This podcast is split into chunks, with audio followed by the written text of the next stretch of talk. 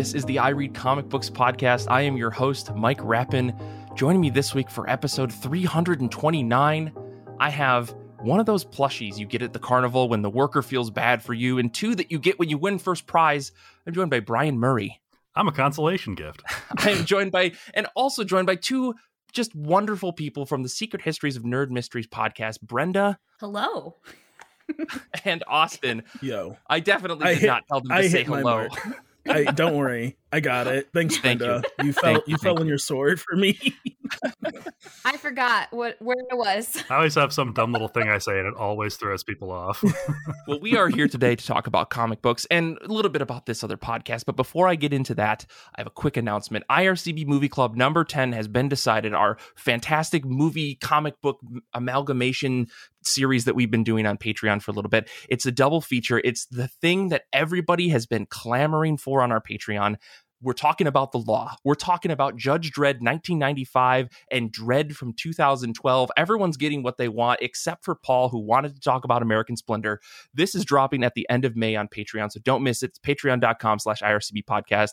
It's going to be amazing. I can't wait to hear all of the impressions that Brian and Paul and I are going to do of Sylvester Stallone as Judge Dredd because It's going to be real bad. uh, you know, it's going to be really, really fun. Um, I've got some marbles that I'm just going to kind of tuck in my cheeks. perfect. As the episode goes on, you put one more marble in for every 10 minutes we're recording or something. Every time someone says law, Yes, it's going to be amazing. You have to make Um, it a Patreon goal for every for every new patron. Oh, amazing. That's paramedics standing by. this is the kind of mind that we need for this show. Austin, I think we're going to have a conversation after we Oh record because boy! All right, I love Brenda, where I'm this is being vo- going. I'm being I'm being scouted. I'm sorry. Oh no, I'm gonna have to do my podcast alone. this is this was the plan from the start. But speaking of your podcast, uh, you two run a wonderful little show that's been going on for a while called Secret Histories of Nerd Mysteries. I mean, the summary is fantastic. Two good friends, Austin, he, they, she, and Brenda, she, they, delve into the histories of niche nerd topics that are dear to their hearts in a loosely structured comedy time show, Secret Histories of Nerd Mysteries. I I've loved this show since it started. I mean, I still to this day tell people to go listen to the Chuck E. Cheese episode. Uh, could you? I, I know I know it's the first episode, but it's Put some respect on Charles's name. favorite. Yeah, yeah. I'm sorry, but Brenda Austin, could you tell me a little bit about the show? Maybe the folks at home who ha- maybe haven't heard of this amazing little series that you put together. Do you want to yeah, go? so yeah, I will go. Okay.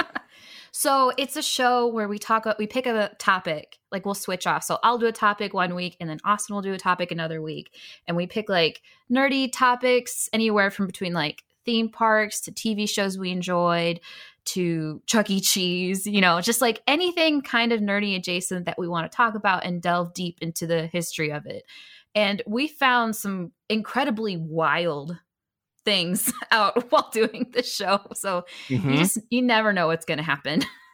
I personally I enjoy um the power of being able to make whatever I want a topic. Like I had the King of the Hill, and I was like, "Is King of the Hill nerdy enough?" And I was like, I don't, "It's literally my show. I don't care." yeah. I feel like I'm constantly like pushing the envelope like like I'm like last week I did McDonald Land and then I've done Oh indoor gosh. theme parks. and Yeah. like that that McDonaldland episode blew my mind because it was like unraveling things that I had buried in my brain from from my childhood. The thing that that killed me was what was it? One of the characters is like now like a white supremacist icon or something. I'm like, yeah, how how do you go from McDonald's to that? that blindsided me. I was like, "Oh my god, what do you mean Mac tonight is a registered hate symbol?" yeah, that was a wild ride. Unbelievable. And then like the H.R. Pufnstuf lawsuit, like what? I- yeah, when I decided to do McDonald Land, the lawsuits always get me. and there's always a lawsuit, which is the always a lawsuit. weird thing. like Chuck E. Cheese had a lawsuit. Mhm. Um, what other one? Oh, Hell, uh, lawsuit. cookie jar. Cookie Jar, which was a wild topic. That was a really cool one though. Did Care Bears have a? I don't think Care well Care Bears did tangentially because didn't they eventually got bought by Cookie Jar, right? It all comes around. Yes. We're getting the red string out. Mhm. anyway, I it feels like just our minds unraveling together. So I'm glad you had that experience while listening. Or I'm sorry you did one No. of the two. this this is the thing that that kills me and I, I love this podcast for for this reason is that like every time I'm like yeah I know a lot about this subject the two of you managed to find something that I didn't know and it turns out that there's like a whole other side to the thing that is either nefarious or way crazier than I could have ever imagined so I appreciate you doing the the due diligence and digging in on these topics um and that's the thing um I always love because it like whether it's comics or manga or Toonami the Toonami episode was chef's kiss like I thought I knew about Toonami, and there's so much more to it than than I could have ever imagined. Like I was in a Google hole for hours after listening to that episode. So I just I can't recommend this show enough to people. Um, and I'm so glad the two of you are here today because I know you both have a, a deep, rich history in reading comics and in, in manga and stuff like that. So let's let's actually get into things. I have. Uh, I guess uh, maybe maybe for the folks at home who don't know, I guess what are some of your favorite comics and manga? I guess we'll start with you, Brenda. Like, what's what's some of the stuff that like either got you into comics or what's your like go to comic when you're reading something? Yeah, so I started out reading a lot of manga in high school. Um, and this is like when like Inuyasha was coming out and um like a lot of like shonen series were getting really big. And I actually had to teach my librarian how to read manga in high school because our library started carrying some and she was like, I don't know how to read this. So I had to walk her through how to do it. um it wasn't until college when I started to heavily read a lot of Batman and DC stuff. So for a long time, that Mhm. was pretty much all I was reading. I was like, um, really heavy into like Batman comics. I love like Kingdom Come. I love uh, Court of Owls came out in like 2011, I believe. Court of Owls blew Mhm, my mind. It's still one of my favorite like Batman books and one of my favorite comic books in general. Um, and then nowadays, I just read mostly like manga, but it's like um cat manga and then also like action manga. So it's like all genres. That's a Uh, range. That's a range. yeah. Um, cat manga is essentially its own genre because there's so many cat mangas that are coming out. Like Masterful Cat is Mhm, depressed again today, which is a good one, and A Man and His Cat and Cat Barista, right. and they're all great. Mhm. they're all good. Um, Yeah, I think you've just told me what my afternoon is going to be about. uh, man, that's that's incredible. I've I've heard of that last one, um, and now I think you've given me enough reason to, to go and check it out. So, um, I definitely will have to. But Austin, what about you? Uh, what's what's your history with comics? How'd you get into it? What's some of your favorites? Okay, so how I got into comics is mostly so my dad used to give me he used to work for a newspaper is one of his many jobs he had. Um and he used to give me the like he used to cut out the like newspaper strips of Spider-Man when they were coming out.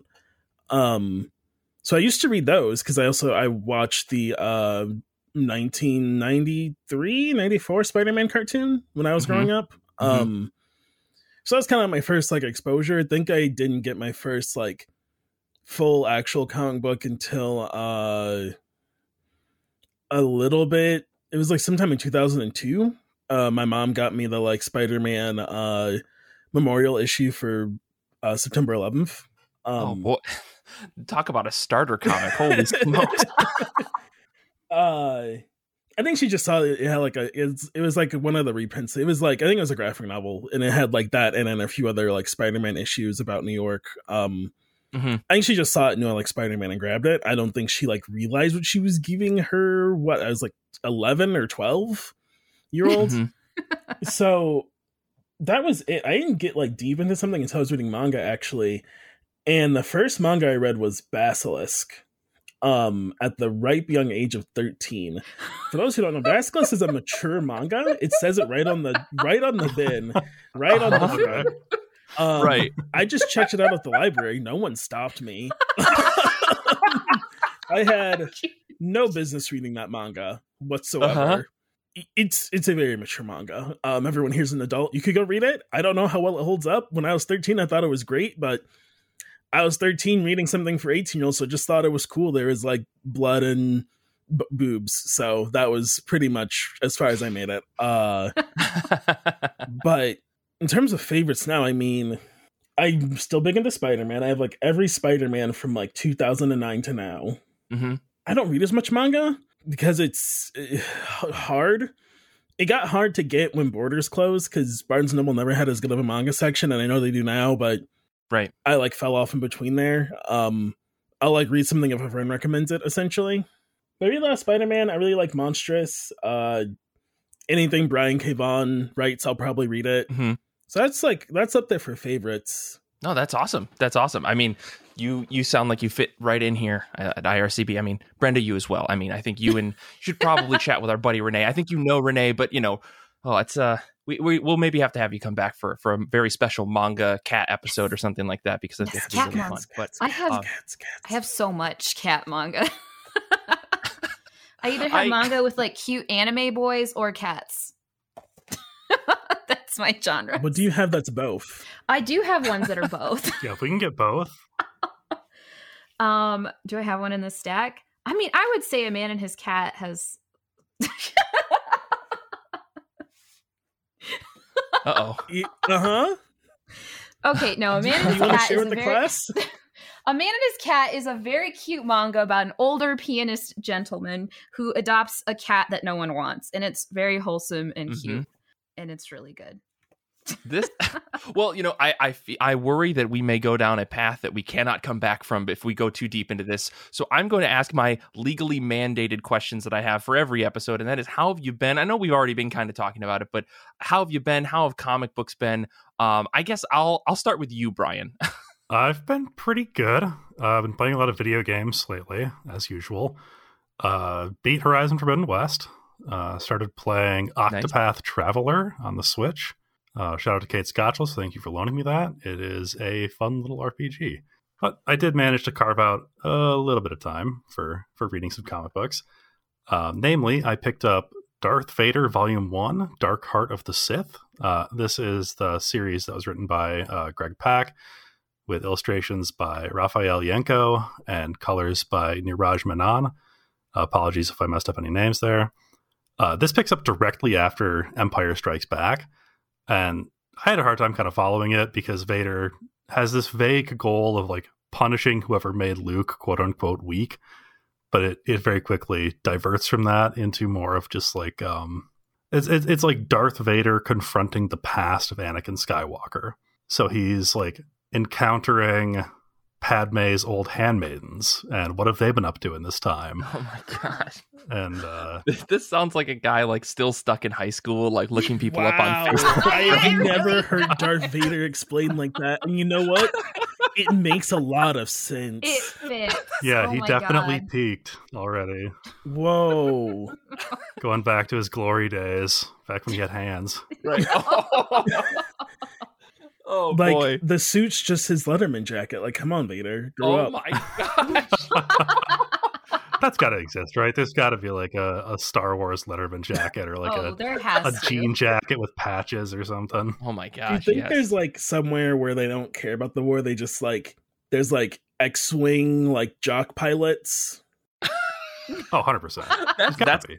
That's the AU fanfic that I'm going to be writing after we finish recording today. I'm taking notes. All of the most interesting stories that you can tell about Star Wars are not around the uh, the Skywalkers. Like, there's so much room for cool stuff out there in the universe. I like can't start because I will never stop. But I in one of the servers I'm in, I wrote like four pages last night right before bed because some I forget what the question was about Star Wars, but I was like, here's how every here's like every single thing they're dropping the ball on in Star Wars. Like I love Star Wars. There, there's like so much they could be doing that they don't do with it, and it's it's so frustrating. Mm-hmm. But I Mhm. digress. I wasn't asked Yeah. any questions. I appreciate you timing it. I feel less alone. yes. I definitely have the. All I want is like Star Wars genre movies. Like, Mhm. I want a Star Wars horror movie. I want a um, Star Wars coffee shop AU. I want a Star Wars rom com. Yes. Yes. Oh my gosh. just like I don't know, somewhere on like a pretty average planet, and I don't. It would be really funny. I mean, hit us up. Like, yeah, call- please. give us a call. Yeah, Um, Mickey. but yeah, I Brian. So what? What, are, what was your overall thoughts of this Darth Vader volume after you read it? I thought it was a lot of fun to read. It, it didn't like blow my mind or change the way I thought about Darth Vader as a character or anything like that. Mhm. But it was it was interesting to revisit some of those old characters. Uh, I think that when when they're like Vader is kind of like trying to track down who's responsible for Padme's death because he hasn't accepted that it's him yet. Mm-hmm. Um, that's kind of interesting. Uh, I think that Ienco did a great job on the illustrations as well. Uh, I, I have this weird thing where, like, if a character looks too much like the actor that portrayed them in the live action, I get into that like weird uncanny valley feeling. Mm-hmm. Uh, So, Mhm. but Ienco did a great job of like capturing what the character looks like without it being photorealistic necessarily. But you still like you look at a character and go like, oh yeah, that's that's Obi Wan Kenobi in that panel.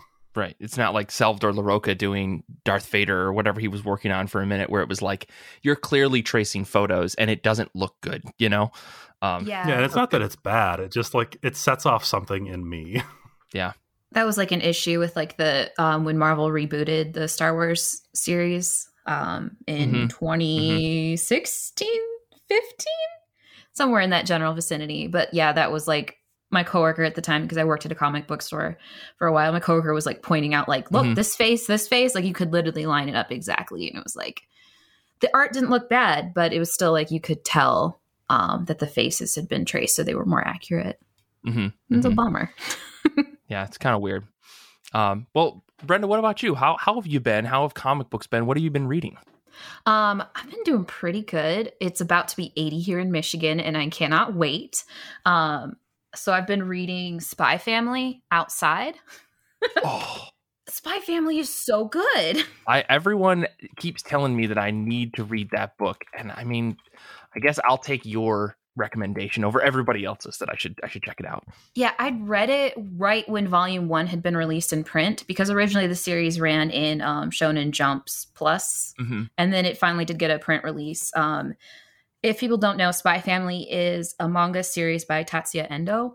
Um, it's about this spy named Twilight who has to go on a mission to like assassinate this guy in the government. In order to do that, he has to adopt a daughter and have her infiltrate the school so he can get close to the guy. And also in that process, he needs a wife so he's less suspicious. Um, but the daughter is a psychic and the wife is an, secretly an assassin, and they're all kind of like very dysfunctional. So it's got comedy elements. It has like over the top spy elements. Um, down the line, like more characters that are introduced are also like quirky and weird. Um, it's just very like over the top, and I'm really enjoying it. The art's great. The pacing's great. Uh, the anime just came out, and that's been fabulous so far. Like the animation has been super top notch.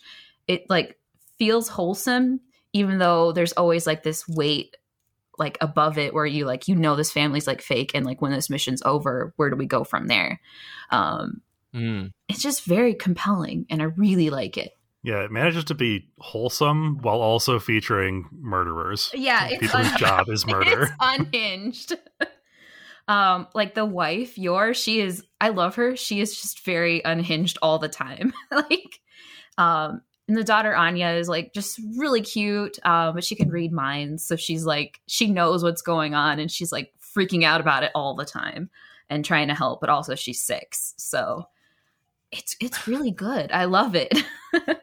I'm on volume Yeah. i just finished volume four. So i have volume five and then i need to track down the last two but very good very solid so far I was I was very tempted at picking up the the first what four three or four volumes whatever that this comic shop had um, that I went to yesterday for free comic book day, Mhm. um, but they didn't have volume one. They had a ton of two and three and four, but they didn't have number one. So I was like, can't get the other ones. I just can't do that. Can't get myself two, three, and four and not be able to read them immediately, right? Um, yeah i I guess I'll have to put this on my to read list. So I checked volume one out from the library, and then I bought volume two and three, and now I've checked four and five out from the library, and now I have to go buy six and seven. It's been a journey. I'm shocked there's seven volumes already. Yeah, uh, it came I feel like out. it's not a very old series. no, I think it came out two years ago. So I think it came out Mhm. in 2020. So yeah, seven's pretty a pretty fast release schedule. I also don't know what time is anymore. Me so- neither. Yeah. Time is Yeah. fake. yeah. Uh, Austin, what about you? How how have you been? How have comic books been? All that stuff. Uh, I've been all right. Can't complain. Um, I've also been playing a lot of video games. I recent so I'm a Xbox player. I got Game Pass. Nice. Uh, recently, Life is Strange: True Colors came out on Game Pass, and I played that, and I was like, "Oh my god!" Uh, it is easily one of my most it's one of my favorite games now. I immediately went to go play uh Life is Strange Before the Storm because it's by the same team. Um it was good, not as good. Life is Strange True Colors was just like I don't know the story and the interaction with like narrative elements was just like so masterfully handled. Um I can't recommend it enough. It was it's like I said, it's easily one of my favorite games. Uh I wish I could play it for the first time again. Yeah, I, I generally don't like like outdoorsy type stuff. That game made me want to move to a small town in the mountains. Right? I was like, I this would be a great life to have. Not really. Yeah, if I could live rent free above a bar in a small mountain town, it would just be so. It it's it's really sells the whole idea. It's so interesting because like the the game is influenced by like the studio is in an area like that. Mm-hmm. and so they drew influence from like the area around them. The most of the voice cast is like from small towns like that. Uh so it's just i think that's like all of that feeds into it right? Like i don't know if they made like a game uh because this one was by deck nine and the other life is strange games are by Dontnod uh and so i don't know if deck nine made an if their next game was like you're in like uh in Chicago or something if it would have the same like feeling because it's like so ingrained in like the area all these like people who worked in the game live in every day. Yeah. Yeah, it's definitely like I never thought of myself as liking small towns, but mm-hmm. every small town in a Life is Strange game I fall in love with. So maybe I do like small towns. you just like the idea of a small town. Yeah. But no, I mean, other than that, I've been all right. I've been playing a lot of games. I write for games, so I've been writing a lot for games. Uh, nice comics are going a okay. Uh, I the thing I read the most recently is I read all of Static Shock season one that just came out. Not just nice. it came out. It came out through 2021. Mm-hmm. They're currently working on season two, is what they're calling it, which I think is an interesting way to like title stuff. But I'm I don't make those decisions. But it was written by uh, car goes by my window. It was written by um Vita Ayala. I've been I've been like listening to how to say that all day, and like I just can't make the tongue movement. Mm-hmm. Uh, I, I, had we had uh, Vita on the show at one point, and oh, cool. I could I couldn't uh, say their last name to save me. I felt like such a dummy. So you know, I it's at least yeah. I listened to it like last night and this morning, and I'm like, I know Vita. I can't say I can't say their last name. Yeah. Thankfully, I don't have to because when you know someone, you don't say their last name. Uh, right, right. and then the artist is Nikolas Draper-Ivey, uh, which I think is just amazing because Nikolas is like a had like a long career as like a fan artist, mm-hmm. including drawing fan art of like Static. He's like, this I would draw Static if it was like modern day AU. And then someone at Milestone DC saw it and they're like, "Hey, you want to draw Static for this That's new so book?" Cool. Uh, I just think that's such an awesome thing to see when you like follow someone's work like an artist or writer and they have this aspiration and they get to do it. Um, mm-hmm. Mm-hmm. So yeah, I mean, I love Static Shock. I love the old cartoon. I love the old comic. I love Static in the the Young Justice series where he pops up a few times. Uh, so I think it was really amazing to see Static brought back into modern comics and to see his story it honestly doesn't feel it feels different and not different at the same time you know? If you read like the comics a lot of the characters feel familiar just um refresh. There's a few things they don't that they like don't make such like a thing. I'll be interested to see what they do for season two because in season two they already said they're going to introduce Ebon uh so that'll be cool. I know i just enjoy seeing I just enjoy hanging out with Static again. Gotcha. I, I've never read Static Shock before, but oh. I mean, I, I trust Vita's writing, so maybe I should give this a shot. Is that what I'm hearing? I think so. I want to say so because Static is like a young. He's he's a teen superhero. That's his mm-hmm. whole. That's like if you like teen superheroes, like Static is a teen superhero. He goes through teen superhero struggles. He's like friends and he goes to school and he's got homework and he's in he's like a smart kid he's in like ap chemistry and also he has this whole superhero thing going on in this town and like his city just got flipped on its head because uh the government released deadly chemicals into a protest uh oh boy like this one it's cool because original static it was during like two gangs in the city were like about to like go to war mm-hmm. uh and the the government's like, oh, what a great time to test these dangerous chemicals because no one cares about these people. And this time it's people at a like Black Lives Matter protest, and the police set off these like canisters, and they're like, "What a great time to test these deadly chemicals!" Holy shit! Uh, and uh, like kids die. um, that is all in. Uh, it's called Milestone Zero, which is like mm-hmm. which was Milestone introducing themselves to the world of comics. Uh, but like that happens. Like they're at this protest. That happens and then it is unraveling of like Virgil the big the big start is like Virgil feels different. He's always kind of had these sort of like powers, but now they're like amplified and he feels like he's losing control of himself. Hmm. So I think it is very interesting. It's very it's very cool if you if anyone only watched the show and didn't read the comics, it's very cool to see like Virgil's whole family's together because in the show um his mom is dead. In the comics that like that wasn't like a plot line. In the sh- in the comics it was a very big deal to um I just forgot his name. uh milestone guy. Dwayne. Dwayne McDuffie. Thank McDuffie. you. Brenda. There you go. Yeah, I'm here. By your uh, powers combined. Yeah, absolutely. I don't if anyone listens to our brain. show. Yeah, we have one single brain and we do our best. Um it was big it was a big deal to Dwayne McDuffie to show like a whole black family because like so often especially 90s in media it was like the dad's dead or the mom's dead or there's right, like an right, right. older brother and so to have that in the comic again is pretty great to see how his whole fam- family dynamic plays out as he's going through this struggle. I, I highly recommend it.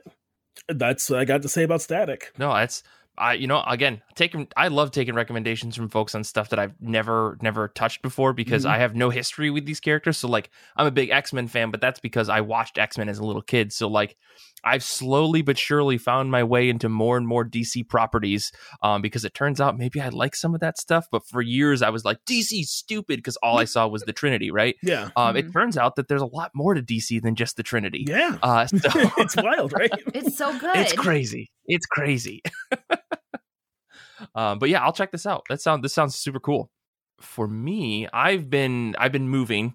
Um, folks, I think the last episode I was on, I said that with the next time you hear from me, I will be in a different part of New Jersey. I am now in that different part of New Jersey, more towards the middle of New Jersey. Uh, but I have and I honestly, I had like the biggest shameful moment of my life. I call it shameful. Everybody else would call it normal.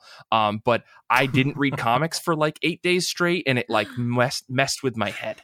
And the only reason I know that is because I'm a I'm a, a nerd who keeps track of everything that he reads in a spreadsheet. Um, and I looked at the last date that I had read something, and it was like like April 20th or something. And then I hadn't read anything until like almost May. And I was like, what, what am I doing? Who am I? Am I even allowed to have a comic book podcast anymore? Um, so I did sit down and read some stuff and I, I, I grabbed uh, Sabretooth number three. Um, for those of you who have been keeping up on the uh, Danny's saying that they have to take the podcast away now. Uh oh. yeah, the board of directors and I are meeting later, but we'll be back to you shit. Uh, okay, well, let's get through this really quick. Uh, so I read Sabretooth number three. This is by Victor LaValle uh, with pencils by Leonard Kirk, and that's the only credits you get from Marvel.com, which is really stupid. Uh, Sabretooth's in the pit still, and if you don't know what that means, that's okay. um, because in the world of X Men, uh, exactly. No, that's the right way to, to think about it because I think when the first, it, yes, thank you, Brenda, because when the first episode or first issue of this came out, all I could think of was I fell into the pit, like Parks and Recreations. yeah. Thank you. Danny's got the perfect gift ready to go. Uh, so the thing that is interesting about this book is that it is about uh, Victor Creed. It is about Sabretooth. Um, and he's still the same Sabretooth that I think everybody knows. He's he's violent he's he's kind of aggressive kind of is i guess a, a lie he's very aggressive um and he pretty much hates everyone but it most especially right now he hates professor x who put him in the pit because he broke one of the mutant laws. Um, the thing that's interesting about this story though is not that it's it's that it's not directly about Sabretooth. Instead, it's about other people who were put into the pit for breaking rules. Um, and it kind of takes this lens of like, yeah, Sabretooth was put in there because it was kind of dumb. Like they created these laws in the new Krakoan world um, that say, hey, you can't kill any humans. And then he killed some humans, but the laws weren't really in, intact yet. So he's like, wait, you're going to put me in jail over something I did before the laws were even written? And they're like, bye bye, Sabretooth. I um, just killed some guys. I just killed a dude. What's, what's the big deal? Listen, it, the, mutants can die now. It's a whole thing. Okay. It's, it's weird. But, uh, so yeah, th- what I think is interesting is that they take everything um, from the perspective of like Sabretooth's whole thing is he wants to get out of the pit, but then they reframe the story of Sabretooth wanting to get out of the pit by taking each issue and kind of putting it in the perspective of the other characters that are in this story. And the other people in this book are clearly way more innocent than Sabretooth is. Like one guy accidentally set the land on fire because he couldn't control his powers, and Professor X is like, We're not supposed to damage the land into the pit with you. And it's like, what the fuck is happening? They um, were this- like, "Hey, do you hate Professor X? No. Okay, let's make him worse." yeah, no, and that's that's the thing that I love about this book is that three issues in, Victor LaValle has consistently written three issues that says, "Hey, maybe what Professor X being the leader is." Or Professor X being the leader and kind of making these decisions is the wrong way to do stuff. Um, and I love that the last like decade of X Men has been like maybe Professor X doesn't actually know what the fuck is up. So I I love that I live yeah, for, I live for Charles Xavier slander. That man has been around yes. too long. yes, exactly. So um, I love that this is a perfect example of that. Um, high fives to the creative team. This miniseries is kicking butt. So I hope that they're able to stick the landing with it. But the first three issues are are solid as rock. So I highly recommend this if you're if you're looking for something that's off the beaten path of the rest of the X universe because this doesn't tie into anything. It's kind of its own independent series, and I love it for that. Are you reason. sure? I mean, it will tie in. Let's let's be honest. It okay, will I eventually only tie ask. in. Brenda knows this. Every single every single time there's anything X Men, they're like, "Don't worry, you don't need to read anything else. It's just this book." They're like, and actually, what we mean to say is there are 40 more books for you to understand what's going yeah. on. Oh yeah, every Sorry. time that that should have been implied. I guess I, I, I should say that is implied. In order to understand any of this book, you have to have read all of House of X and Powers of Ten, as well as like right. like it yeah, it's it's there. Like the the precipice of all of the X books are based around that one series that kind of spiraled everything out. So like if you read this and the last Sabretooth based comic you read was like I don't know Wolverine Origins, you would be extremely lost. I think. I I picked up uh, Immortal X Men number one on that same promise of like, no, you don't have to know oh, yeah. a lot about what's going on, and, oh. and you don't as long as you're fine reading the ten pages of Mister Sinister explaining everything. right, right. I mean, Kieron Gillen does like to write. I mean, let's let's be oh, honest. Oh wow, yeah. I like yeah. House of X and Powers of Ten was like good, but every time I got to a Powers of 10 like essay, I'm like, I really didn't want to read an essay. This text is really small. Yeah. yeah. Oh Kieran man. Gillen's so you haven't been reading writing, Eternals. But yeah. But oh my god. oh man. Please just write a novel sometimes.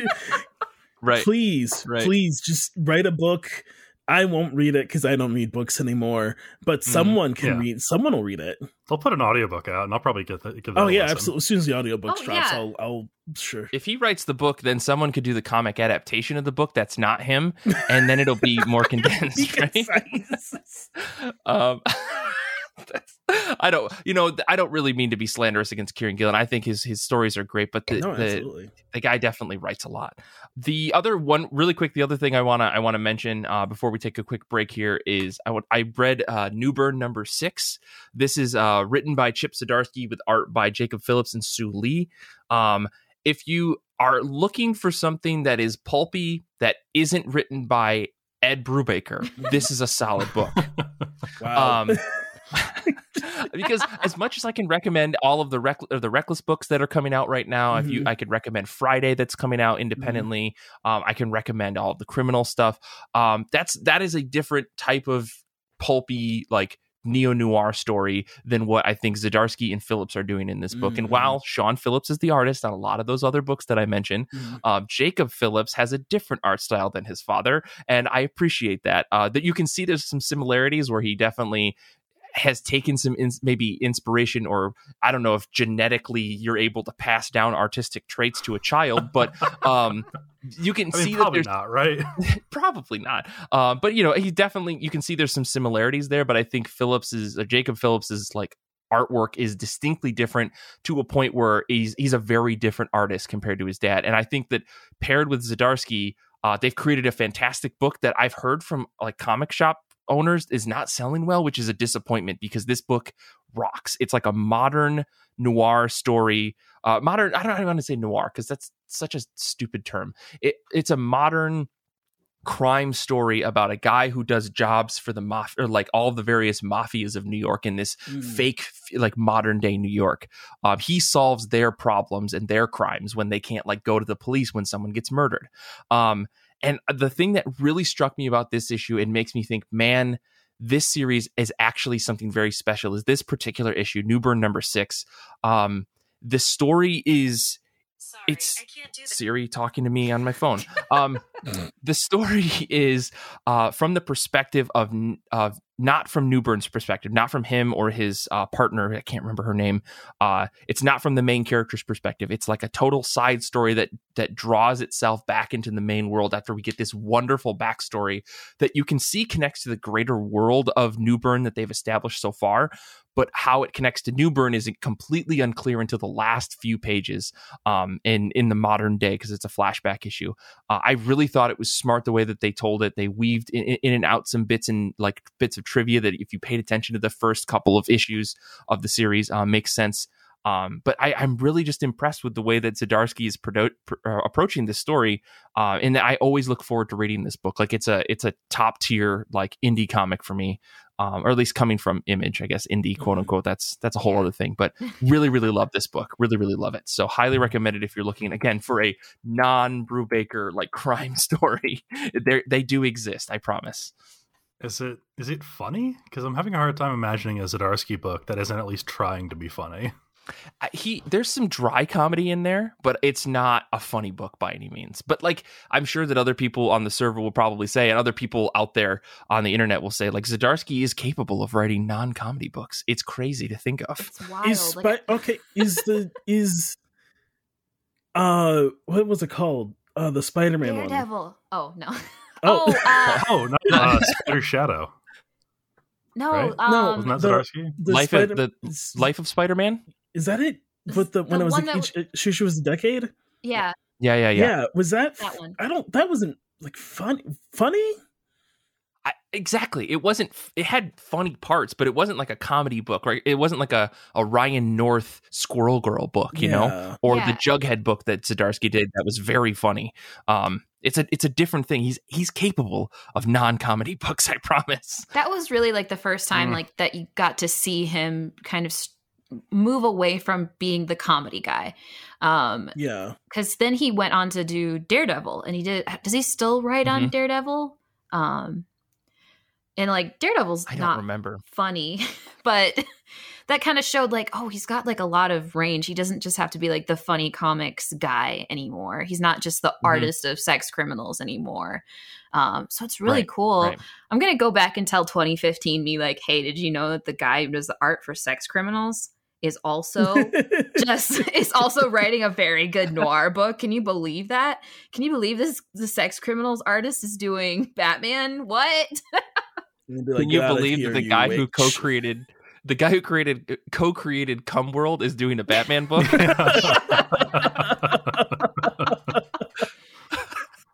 Um, I mean, if you went back to 2015 and told me anything that's happened in the last seven years, I wouldn't believe yeah, absolutely no. yeah. Absolutely Very true. chance. Very true. You're going to be stuck um, in your house for three yeah. years.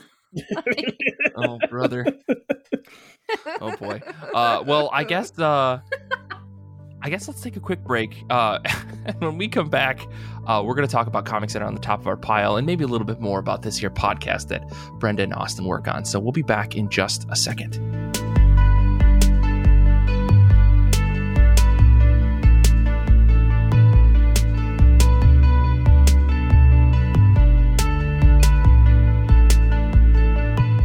Wrap up this week's episode, we're going to be talking about comics that are on the top of our pile, the comics that we're reading next, whether they're new, they're old, or whatever. uh, I guess let's just get things started. Um, Austin, what are you looking forward to reading next? Uh, I'm going to be reading Paper Girls. Uh, they just they dropped the I don't know they just dropped the show teaser like as of this recording uh like 24 hours ago. Oh, nice. I, yeah, I didn't see that. yeah, exactly. Uh, No I one's don't talking think about it. no one's talking about it. No, it's gonna be like Y the Last Man all over again. Exactly. I think- I think Amazon has just given up on any of their comic properties that they were trying to develop. They're like, it's not the golden goose we thought it was. So, Yeah. which Uh, sucks. I mean, Invincible did well for them, right? Yeah, it It did. did, I don't but- know. I just feel like people are pulling away from comic adaptations. Yeah, it feels like people thought the the the juice of it was like people like comic adaptations, but that's not all it was. I mean, you can look at uh any various of other comic adaptations that have gotten blockbuster releases, so New Mutants. Um, I wasn't I wasn't gonna name names, but Oh, just because New Mutants took like seven years to come out. right. Yeah, Yeah. what a nightmare. Uh, but yeah, so I'm super stoked for it. Um, the teaser is just like the the crew, right? It's like each of them introducing themselves or saying like a saying like a character line or something from the book. Uh, so I'm excited. That got me. I was like, I gotta reread Paper Girls right now, even though they haven't even said when the show's supposed to come out. So, but it got me. It got me in the mood because I I love me some. As I've mentioned earlier, I love me some Brian K. Vaughan. So. Mhm. I'm worried that they've missed the window because like the music in the background of the teaser trailer was like very reminiscent of like the trailer music that they always use for Stranger Things. Um, Yes. And I think a lot of people have moved away from Stranger Things and we're kind of moving on from like that 80s nostalgia um, era. And I'm worried that. Paper Girls has missed that window. I'm hoping it'll still like the t- teaser looks good. There's not much there, but mhm. um it's a great series and i would like it to have a great adaptation but i there's some things that are giving me some pause so far Yeah. Yeah. Yeah. I, I, I, I hope if nothing else, it gets enough reception where we can get the whole thing. Uh, Mhm. I don't know Right. if that'll happen.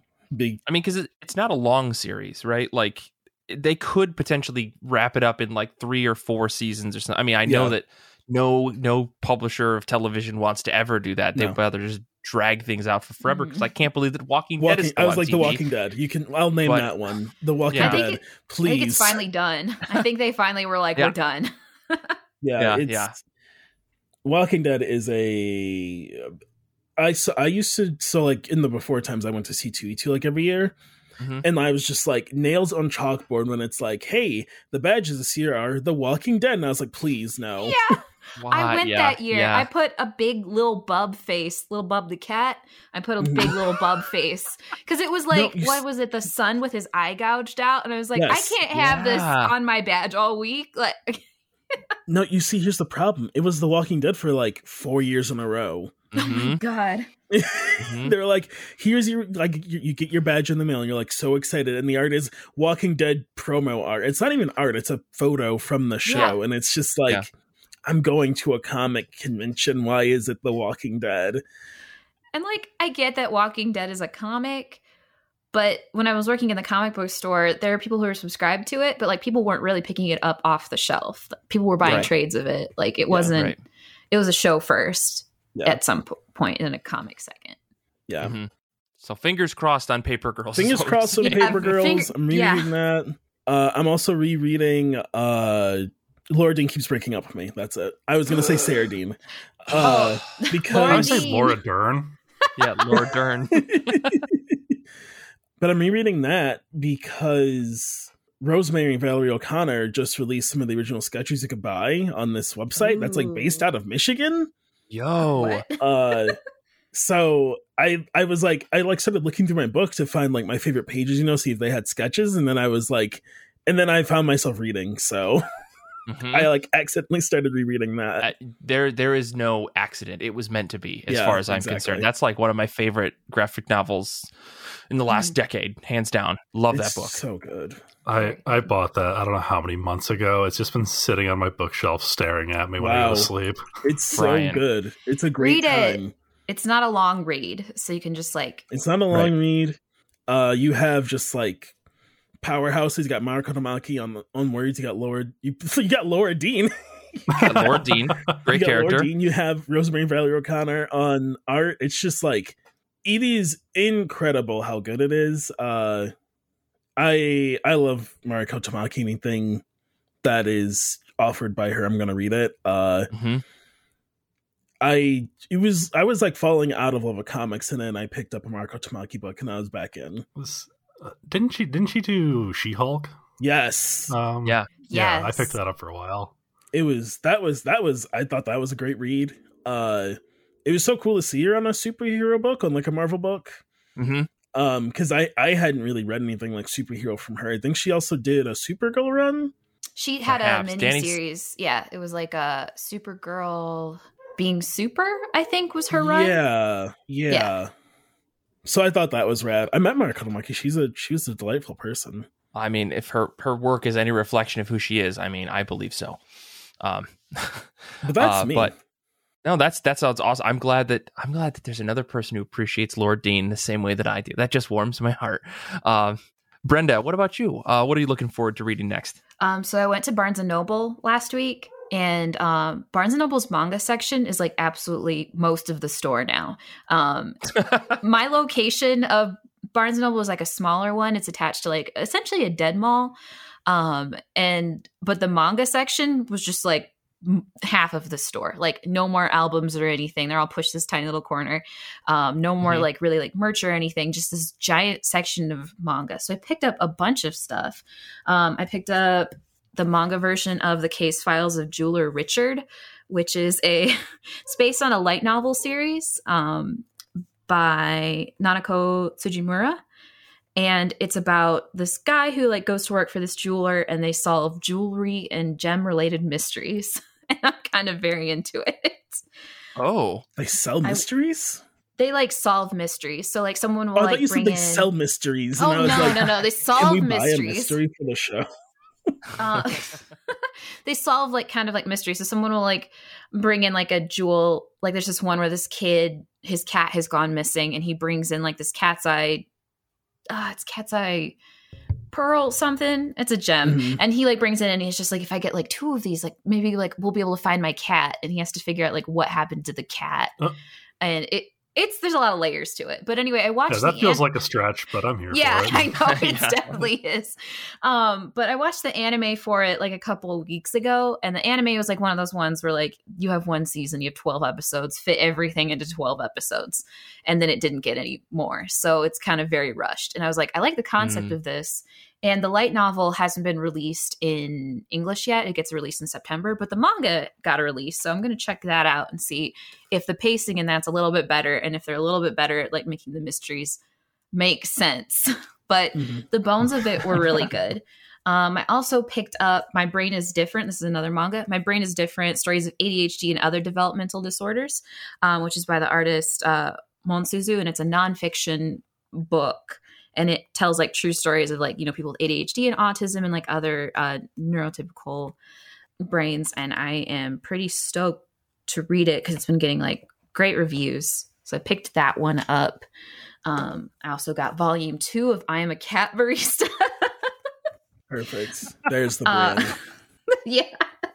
Um, by Cat Hiro. that is a barista or barista for cats? uh, he is like. Oh, God, a- wait. no, he is like a humanoid cat. He's like a furry. He's a humanoid cat who Okay, works at okay. like this coffee shop that he owns, and he like people will come into the coffee shop and he'll be like. He'll solve their problems for them. There's a lot of manga that are kind of paced like this, where like someone works at a place, someone comes in, has a problem, they help them solve the problem. It story moves on. It's one of those stories. Uh, Richards very similar to this, but he is just a cat, and people are alarmed at first that he's a cat. And he was originally, uh, according to the story, just a normal cat, and they don't explain why he's not a normal cat. Um, sure. this I volume, love int- manga. I know. Um, the art is really good. It's like it's just kind of like a charming, like wholesome story. This volume introduces a dog furry character who is a pastry chef. That's new. I don't Okay. know where that's gonna go. Um, and then I picked up This is a ride. I, I I read a wide range of books. I picked up Seaside Stranger um, by Kii Kanna, and this is like a, a a BL kind of like story about like these two boys who like meet on an island, like the beach near Okinawa, and like kind of navigate their relationship. And it's it it's only rated 15 plus, but it was plastic wrapped, so I don't really know what I'm gonna get from uh, this one. I, I'm, here, here's here's what I'll tell you that you're gonna get because I read this book. Oh, you read that book? Um, if I read this, um, it's uh, it's a bit more explicit than 15 plus. I'm just gonna really? say that. Really? Okay, because I was like, mm-hmm. why is this? Is this 15 plus and it's it's plastic wrapped? Okay, well mm-hmm. now I'm prepared mm-hmm. because I wasn't. There is no explicit tag on this anywhere.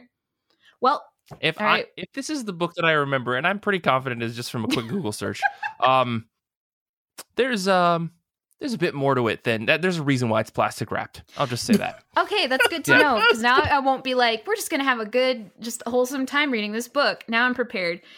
So I mean, it's it's yeah, yeah. Just just go with that. You, That's probably you never want to be surprised by a dong. I mean, it's fine. I, I I read some stuff. I have a copy of Cherry Magic: Thirty Years of Virginity Can Make You a Wizard right here. So what?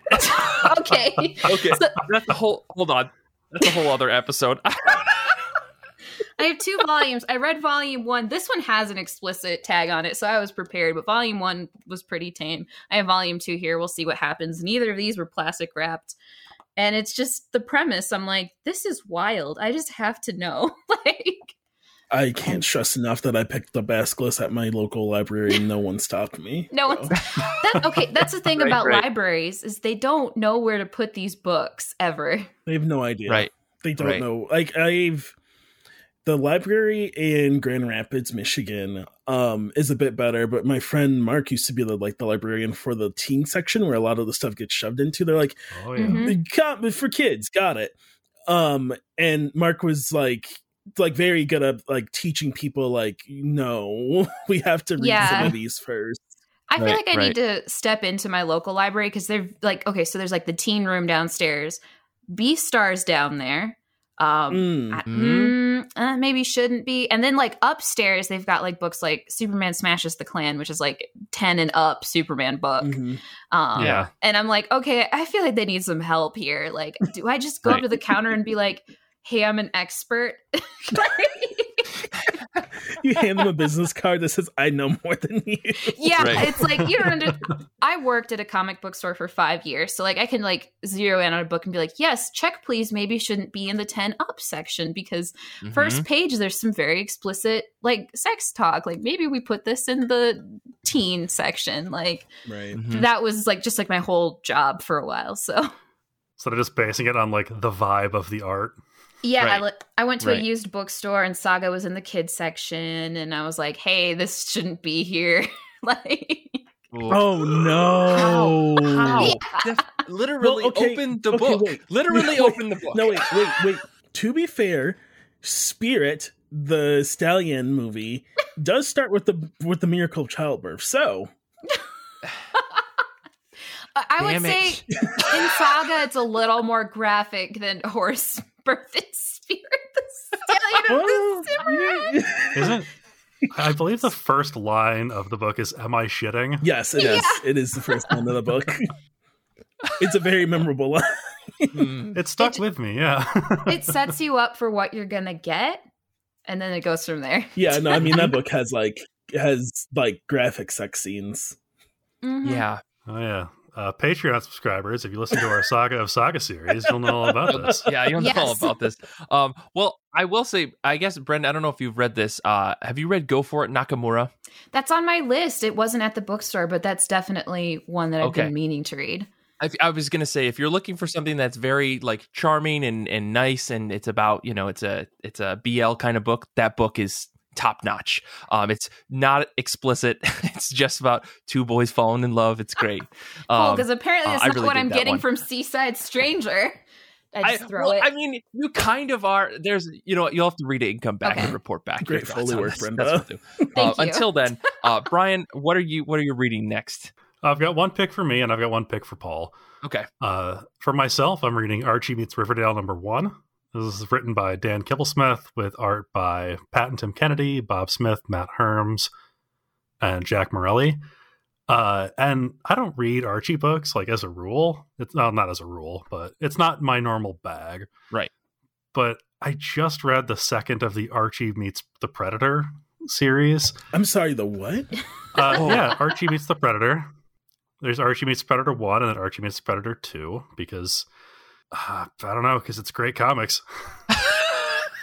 uh, but I've, I've, I've learned that you can always throw anything into an Archie book and have it work. Like Yeah. the Punisher, The Punisher. the Predator, zombies, werewolves.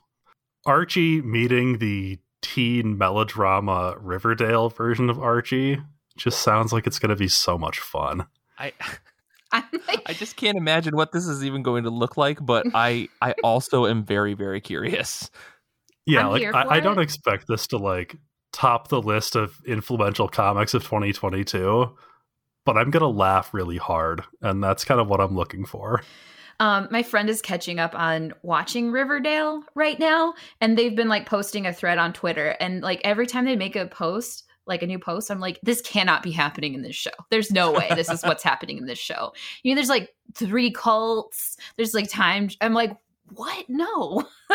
Yeah, Mhm. the river. I I. It sounds like madness. Yeah. yeah, I yeah. fell off around the time that Archie was like in a streetless street gang stopping crime in whatever their town is called. What's Yeah, that Riverdale, line? the It's name of the show. The epic highs and lows of high The school lows of football. high school football is sent to him while he's in prison. He's in prison during that scene. So I, I I feel like there is the phrase "jump the shark," but I feel like Riverdale has like like leaped the moon or something, right? Like there's like something bigger that they've done that They has just- gone beyond. their their airtime is really long, so they're still over. They're still jumping. right. And I right. guess with that as a premise, like, sure, Archie meets the Predator. Why not? Absolutely. Let's. Yeah. May as well. Yeah, they found like a speed run hack where they uh like are jumping through levels now. right, right. And the CW keeps airing it for some reason. They Um, don't have anything sure. else to air. There's nothing Mm, I else. guess that's true. That's true. You can only show Flashpoint so many times. Now that Supernatural is over, Yeah. now that now that God killed Dean's dog. Oh boy. Wait, What? Oh, doesn't no. happen. No, what? In, in one of in one of the last episodes of Supernatural, all life on Earth is gone except for Sam and Dean, and then they Uh, find a dog at a gas station, No. and Dean bonds with the dog, and then it disappears, and he looks up, and God is just smiling at him, and then God disappears. Is What okay. is the it- CW? It's been a while since I've watched. I stopped watching Supernatural season six. Is God in this scenario? Is it still like Chuck, like the Chuck, writer? yeah, It's still Yeah. Chuck. Oh my god. yeah. It turns out Chuck's God. oh, oh my Chuck, man! Like it's it's an absolute dumpster fire, but a dumpster fire will keep you warm. Mm-hmm. I hope that Archie meets the Predator is not that. I hope it's an enjoyable time. yeah. It, it, it is. It genuinely like was a very fun book. Mhm, um, mhm. Just like the because it, it starts off kind of like an Archie book you'd expect, uh, where they're like, you know, the gang is having fun, and then we just get like the abrupt tonal shift of and then the predator ripped out Reggie's spine. Alex DeCampi like goes hard as fuck with that book. If I if she, I believe she wrote that book, right? I think so, yeah. Yeah, yeah. it's insane. And in, in more of the realm of like, you know, normal people comics, Sure. uh, I'm reading. I'm going to be on uh, our um, a better Batmobile uh, Patreon miniseries, so I'm finally going to read Final Crisis. Oh God help you, no. Brian. Good luck. I have no context. I've read nothing leading up to it. That's- I'm just going in. That's you know what? No, what? No, no. That might be better because that's that. wait, which one is Final Crisis? Jesus, Did I Final Crisis has the Bat God or the Bat. I guess the Bat monster thing. Or no, serious. Sorry, excuse me. Not the Bat God. The vampire demon that Superman has to fight. Right. Way off. Yeah, that's Final That's that Crisis one. was So that Grant is- Morrison, right? Yes, yes, yes. that is how I read Final Crisis. So, uh, it, I read it. this is perfect. This is exactly the kind of energy I want for it. right, right. Like I don't think even if we tried to spoil it, Brian, it wouldn't matter. I don't know if it would because make any sense. Yeah, Yeah, I don't yeah. think Yeah. so. I, okay, so I read Final Crisis and then I was like, this absolutely makes no sense. And then I bought the novelization of Final Crisis and I was like, maybe this will make it make sense. It Mm. doesn't. It didn't help. It made it worse. mm-hmm. Mm-hmm. Fantastic. Worse is uh, uh, uh, worse. I- yeah. So many things to unpack there. I yeah, but I, I'm gonna just I'm just gonna move forward uh, because I don't want to fall down this rabbit hole of Final Crisis because I read it and we had an episode about it and we spent so much time of me just trying to understand it with two people that had understanding of it that I know that we could do this for an hour. Um, and, and I've listened to that episode and I remember none of it. Yeah, So- exactly. it's one of those stories that once you read it, you immediately forget it until Yeah. someone puts the pages right in front of your face again. It left no. Morrison has that kind of impact. power. Yeah, truly. Speaking of writers who like to hear themselves talk, Oh like boy. Mor- Morrison, they like themselves some words. They do. yeah, Yes. truly. Unless it's Batman and they're just saying HH, which is a, a guttural uh-huh. noise that I assume we all make at some point in our HH. lives. Sometimes I make when I get off the couch. Yeah. Right. I don't think anyone hates Bruce Wayne more than Grant Morrison hates Bruce Wayne. oh man. Like every chance they That's a- get, they like make another dig at like Bruce Wayne. Like it's Mhm. like Jason's like, ah, Bruce made me dye my hair red, and like I'm like, this is a s- really dumb detail. You guys, tone it I'm down. pretty sure. Pretty sure Batman is dead on the cover of this trade I Yes. got. So Yeah. Absolutely. Yep.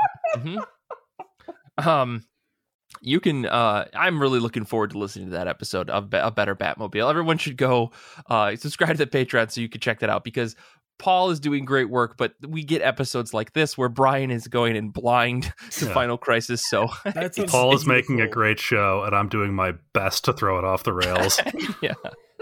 Um, but before I get into my picks for this week, or my pick, I guess I have two picks, but we're going to talk about the folks that are hanging out with us on Discord. They all had a bunch of books that they're reading. Danny's looking forward to reading Grim number one. Paul G is going to be reading Retroactive by Ibrahim Mustafa. Nick is reading 8 Billion Genies number one. This almost was my pick, but you know, we'll, talk about what I'm up to. Uh, Vincent is reading Black Science, and Hannah is reading Sensational Wonder Woman. For me this week, though, I am looking forward to continuing and hopefully catching up on Dandadan, uh, chapters 22 to current. I've read the first 21 chapters. Uh, this is by Yukinobu Tatsu. I don't really know how to describe this book because it originally started as a story about the question of are demons real? Are aliens real? And then it turns out that they're both real. And a kid gets possessed by demons and and a demon steals his testicles and um God, I hate it when that We happens. really buried But- the lead on that one. yeah, but aliens also exist and they want to steal this kid's penis. Uh huh. but he gets possessed by a demon that allows him to fight off the aliens. Um, but the alien, or, excuse me, but the demon that took his testicles wants him to complete these Mhm. things, and only the girl who believes in demons can help him because if she's not around him, he suddenly becomes a demon without any control. Um, her grandma is extremely young, even though she's old. Uh, and then there's another girl who uh, doesn't believe that aliens or demons exist, but she keeps coming around and fighting them because she has something to do with the story. I just found out about her. This story Sorry, is my nose is bleeding. Um, Yeah. oh no! Um. They're so there's a reason. oh, Like like the out of my way. I mean, oh, the anime. I- way. Okay, I was like, do you need a tissue? Do we need to stop? Do we need to go? Like, here's the thing that is crazy about this book. The, it's not published. You can't read it in the Shonen Jump app because it's too mature. Uh, because it not. the a core point of the story is a boy's testicles are gone, Mhm. um, and he's trying to to find them. Mhm. Um, and also they really go out of their way to like randomly i mean not out of their way. I think like there are a handful of moments where like teenagers are getting stripped down to near nudity both men and women. Good and i'm Lord. like what is happening with viz and Shueisha? What are they allowing to be published in japan? It's crazy. Um but this book is fun and i feel like no one should read it but i love it. I, it's it's it's really stupid but really entertaining because i feel like as creepy as the book can be they there's actually kind of a good love story in the middle of it anyways i'm not selling this book at all no one should read this but i love it I, Just those are like my that. favorite kinds of anime and manga, though, where it's like this is really good, and I can't recommend it to anybody. yeah That's me yeah, with Goodnight Punpun. I will. I can never tell a Oh, single person yeah. to read that book, but it's incredible to read. yeah Um, I mean, this is the same going. This same thing goes for like Megahex. If you've never read the Megahex books, don't mm. read them. They're great. Um, like just some books, you're like, I can't recommend you to read this, but I'm not going to stop you. Yeah, and I'm not going to stop reading them, and I'm going to continue to support this creator because their books are very funny to me. Um, but anyways, Dandadan's great. I just don't want to be alone. And uh, but the other book I'm looking forward to reading it was going to be Eight Billion Genies number one, but I t- decided to pick up. Uh, there's this graphic novel that I grabbed off of Comixology Originals called Cheer Up, Love and Pom Poms, uh, written by Crystal Frasier with art by Val Wise, letters by Oscar O. Jupiter. This came up on Comixology Originals, like I said, and uh, it sounded kind of fun. Uh, the synopsis is Annie is smart, anti is a smart antisocial lesbian starting her senior year of high school who's under pressure to join the cheerleading squad to make friends and round out her college applications. Her former friend Bebe is a people pleaser, a trans girl who must keep her parents happy with their grades, and a social life to, me- to maintain their support of their transition. The rigors of squad training and amped up social pressures, not to mention microaggressions and other queer youth problems, the two girls rekindle a friendship they thought they'd lost and discover there may be other sweeter feelings springing up between them. I love a good teen drama story, and I feel like this is going to be like right up my alley for that kind of stuff. So I'm I'm looking forward to this. Uh, the the art looks really cute and really fun. Uh, I feel like the subject matter is pretty unique, and I feel like at the same like Comixology has done a good job with their originals of trying to write stories of uh, specifically in like the LGBTQ space. Like they did, uh, that's just another book that won a GLAAD award and won a. I think it also won a um, an Eisner a year or two ago uh, that's supposed to be very good. But so I, am excited to see this. Crystal Frasier, I know, has done solid books in the past. So like this just looks solid. Um, I'm looking forward to reading it. Um, nice. Yeah. But I, it, I honestly thought like if you look at the cover of this, I thought this was like a Squirrel Girl comic because of like just the way that the cover's drawn. Um, but it looks really nice. Like the art looks really fun and kind of upbeat. It kind of reminds me of like Check Please in that way, mm. where um there's just like a lot of bright, like really solid like colors and stuff in it. But uh yeah, yeah, Looking this is this is how gay Squirrel Girl would have been if Marvel weren't cowards. Yeah, Oof, you said it. Get him, get him. Um, but yeah, I guess I guess to wrap up the show here, um, I uh, I do want to talk a little bit more about uh, secret histories and nerd mysteries. Mostly just a couple more questions because I know we talked about it at the top of the show. But um, I'm curious to know, uh, Brenda, Austin, do either of you have like a favorite episode that you've recorded um, in the recent past, or maybe all the way at the back at the beginning? Is the Ch- is the Charles oh, Cheese episode the best one? Charles or Entertainment Cheese. Excuse me, I'm sorry. Brenda, do you have a favorite?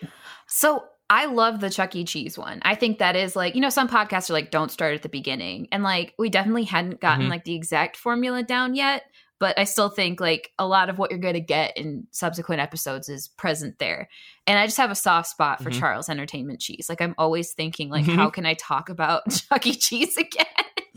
um, I also really liked the Emperor's New Groove episode just because that story was like, just very off the rails and it's one of my favorite movies and like learning about its development was like mm-hmm. really interesting um, and then console mm-hmm. wars is also really good because we like collaborated to do like a, a big console wars um, crossover nintendo history of nintendo and history of sega and history of their conflict in the 90s so i think that one's mm-hmm. also very solid yeah, austin really what are your favorites um, so i also like the Emperor's New Groove one just because i remember we made the episode and then like three months later, there was some big article yeah. about the Emperor's New Groove because it was like the anniversary and all the stuff we talked about on our show. And I was like, no, we did this story already. Wait. Polygon, where's our check? Yeah, whoever absolutely. wrote the article, right? Yeah. It was it was uh I think it was IGN or something. Anyway, I was like, this is so weird. Uh I really enjoyed doing the Toonami and the Code Lyoko episodes. Mm-hmm. Um just because both have like so much more going on than you see on the surface. I mean, for the Code Lyoko one, I was in an in a like almost defunct forum reading translated novelizations of Lyoko. Uh, that I didn't even know existed that fans had to translate because because it's like French like so a lot of it just like didn't exist in English like there's a lot of it that just like never got translated and got done because there's quite a few books. There's a live action sequel series that you can watch all on YouTube with English subtitles if you're so inclined. It's it's pretty okay. And so I enjoyed that and I enjoyed Toonami just for the I think the Toonami one was fun because it's a bigger thing. Like a lot of people, like I know Toonami, but I enjoyed being able to find stuff that's like, uh, but do you know what Toonami like gave media? Like we mm-hmm. like uh, like the way we watch animation in the United States is not the same if Toonami never gets made. Mm-hmm. Yeah, yeah, and I just think that's like a really incredible thing to like go dig up that I don't think gets talked about a lot. I can I can't think of another time I've heard it talked about. Yeah. Yeah. No, I, I found that episode fascinating. Just the the history of how Toonami came to be, and just like all the business of the Cartoon Network and Adult Swim kind of being tapped into that as well. Like, mm-hmm. like oh man, it, it, truly fascinating stuff. Again, I really appreciated that because again, like you said, like you think you know Toonami, you don't know Toonami. you know, Yeah, that definitely like dredged up some old memories of playing flash games on the Toonami website. Oh, oh my god, gosh. yeah. You can I yeah. was I watched like YouTube videos of like people recording them playing the flash game cuz a lot of stuff like isn't archived like they've changed websites so many times. So yeah. um I think there's one of them you could that someone was able to archive. I forget which one it hmm. was. Hmm. Yeah. Uh, we're playing some kind of like Inuyasha game on there. oh yeah. Well, I, am also curious. I guess, like, what do you think is like the strangest topic that you've covered, or like, what is the what's the strangest thing you've unveiled? I guess in an episode that like comes to mind. Let's see. What would the strangest thing be? I think I want to say I mentioned it in Chuck E. Cheese Part Two that Sega had like a Chuck E. Cheese esque restaurant for a little while, and I've tried to like remember what that restaurant was called so I could look it up later, but I can't remember, unfortunately. But they had like a little robot animatronic mascot and like they mm-hmm. served pizza and it was like all owned by Sega. And I was like, this is like a really weird continuation of like the console wars episode and like i never mm-hmm. had heard of that i was like that's mm-hmm. so weird everyone had a pizza restaurant i think for me it is it was when we were doing console wars and no one at Nintendo knowing what their name was meant to stand for. Nobody knows. It was just a really weird thing to encounter for them not to be like, it doesn't stand for anything, but for like, even they go to like, uh, the grandson of like the second owner when it was still like a family company and he's like i don't know. He never told us. It could be it could be any of these three things though. You're right. Oh boy. I'm like that's such a weird thing because like to us it's just Nintendo, but it's like mm-hmm. well no, it was most likely meant to like stand for something, and there's like historical documents who are like it probably was like to signifying this, and people like, well, if you translate it, it's this, and like I just think it's a fascinating thing because like it may not have even been called Nintendo, right? Yeah. Jeez. Like the the common most common like theory is like it means like leave luck to heaven, but like that's not 100% confirmed. There's other things it could also mean and just nobody yeah. will ever know. It's just Nintendo now. Yeah. I mean, it's, until it's we get the on... anime that's digging up the secrets of Nintendo. yeah, oh my god! The sequel to Captain oh, N, the Game Master. Does anyone else remember Captain N? I me? don't. It rings I... a bell. I don't know if I oh. ever experienced it, but. Oh. I, I, feel like we uh, this leads right to my next question. What can people look forward to? I guess in a future episode. Sounds like Captain N, maybe, maybe or something uh, else. Oh, sorry. I went to go. I did what I usually do when Brenda says stuff, and I looked it up, and then had a reaction thirty seconds later. um, yeah, Captain N, and just like also like that weird period of time where like there were a lot of like American Nintendo cartoons, and even like the mm-hmm. like the Sonic ones. That would be like an interesting thing to like hone in on. Um, I want to mm. do an episode on Neopets. I don't know when that will happen, um, but it's going to happen. And then I also think just like one on like Flash games would be interesting, and also hmm. Homestar mm. Runner would be mm. interesting. So those are oh kind of gosh the some of the ones I was thinking about. I, I think about like on rotation.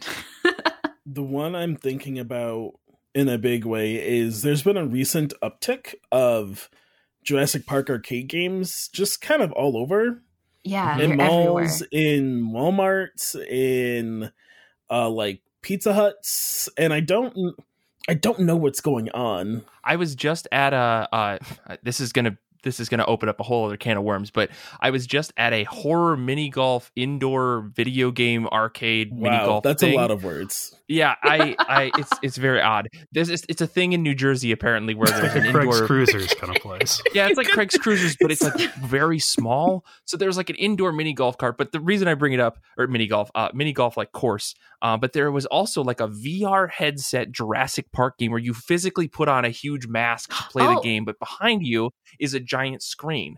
Um, and I had never seen. I'm like, they're still making Jurassic Park video games. They like, that's Had crazy. one of those at the Dave and Buster's in Grand Rapids.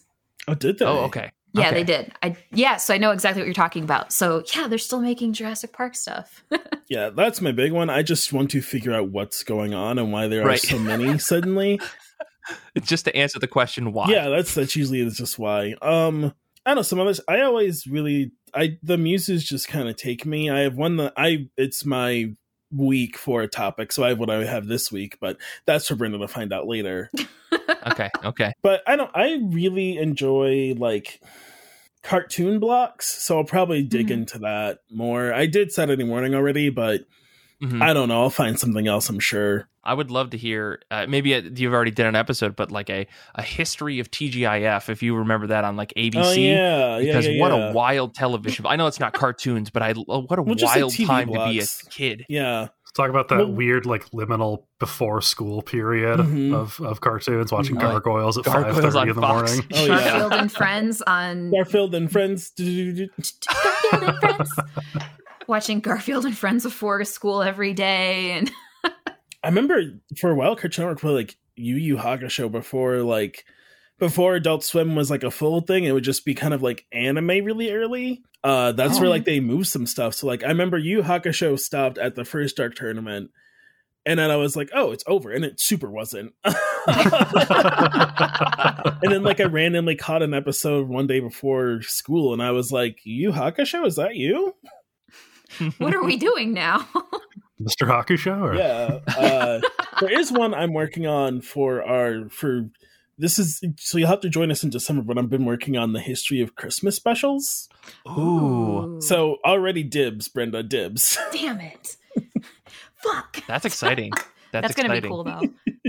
Uh, well, yeah, I'm definitely looking forward to that. And I, you know, I want to say everybody should go check out Secret History of Nerd Mysteries. Uh, it's on uh, pretty much every platform, right? You guys are pr- Yeah. well distributed and stuff. But if folks are curious and they want to know more about you, maybe reach out, ask some questions, or just you know give you some feedback. Uh, where can they find you on the internet? Austin, you know what the deets are. oh uh Austin you can handles find our socials. hi it's Oh, yeah. me austin Sorry. you can find the show on twitter at uh nerd mysteries um if you want to find me personally, I'm Sailor Scott Austin. That's Sailor SCT Austin. So that's where you can find the show or find me, who is also handling the show's Twitter. um, we do polls. So like we'll do like Austin will do an episode, and then I'll do an episode, and then we'll watch a movie. So we've been doing polls for what movie we're gonna watch. So definitely Mhm. follow us on Twitter if you want to participate in that because we've had some pretty cool turnout, and um, you can kind of torture us by um, making us watch the worst movie we put on the list. Oh, no. People have been too kind. I'm I'm I vote Yes. I was vote for the worst one. I'm I'm a monster. But we did get Austin Oh. to watch um, Megamind, which they've never Yeah. seen. So that was pretty. Good. I've never great. seen it. Mm. Megamind was a good movie. It's a good movie. I feel now I need to. I skipped over that because I do want to watch the movie before I listen to the podcast. so maybe Definitely I will have to watch that this I week. I assumed it would be bad because it's a Will Ferrell movie from that Will Right. Ferrell time, but it's Mhm. it's not. It's like the one good one he snuck in, and all of the other ones. See, Yeah, this is why. it has so many like hallmarks of bad movies that it, It just barely manages to sidestep every Yeah. time. It's like it's a good super just like a solid superhero movie that kind of skews like a little more towards like the comedic aspects. No, it's really good. It should be bad because like that was like during that time where like, oh, we got to do a parody of everything. You know, like Shrek's a Mhm. parody of um fairy tales and Kung Fu Panda's a parody of like kung fu movies and We gotta even make that it. gets We gotta make it cheaply animated. We gotta get this out now. we got to release like three movies in one year. I for some reason thought that that Megamind was an offshoot of Minions. So maybe or the or the Despicable Me movies. You know, so maybe I that's just had fair. some wires crossed. I can see it. You're very wrong. Okay. oh right. well, with that, we're gonna wrap up the show. Then I want to say uh, thank you guys so much, uh, Brenda Austin. This has been a fantastic time. I uh, love talking to you guys about comic books. Um, maybe have to have you come back if you're if you're interested and excited to talk about comics again. Until next time, though, uh, next week's episode is we're gonna have another special guest. We have comic creator Curtis Clow coming on. We're gonna chat comics. They've got a new book that's being released by Dark Horse. We're gonna talk a little bit about that as well. As always, you can follow us on Twitter. You can follow Brian at Brian Head. You can follow me at Mike Rappin, and you can follow the show on Twitter, Instagram, and TikTok at IRCB Podcast. This episode first aired on Patreon and is possible because of our wonderful patrons. Join today for exclusive series like IRCB Movie Club, Saga of Saga, and more. You can join now at patreon.com slash IRCB Podcast. And if you haven't already, please rate and review the show. Give us five stars. I think we've definitely shown you our, our worth at this point. You can find us on Apple Podcasts, Spotify, they do in fact have ratings, or uh, wherever else you get your podcasts. Join the IRCB Discord community to chat comics and so much more. Plus, you can listen to our episodes live as we record every week on Sundays.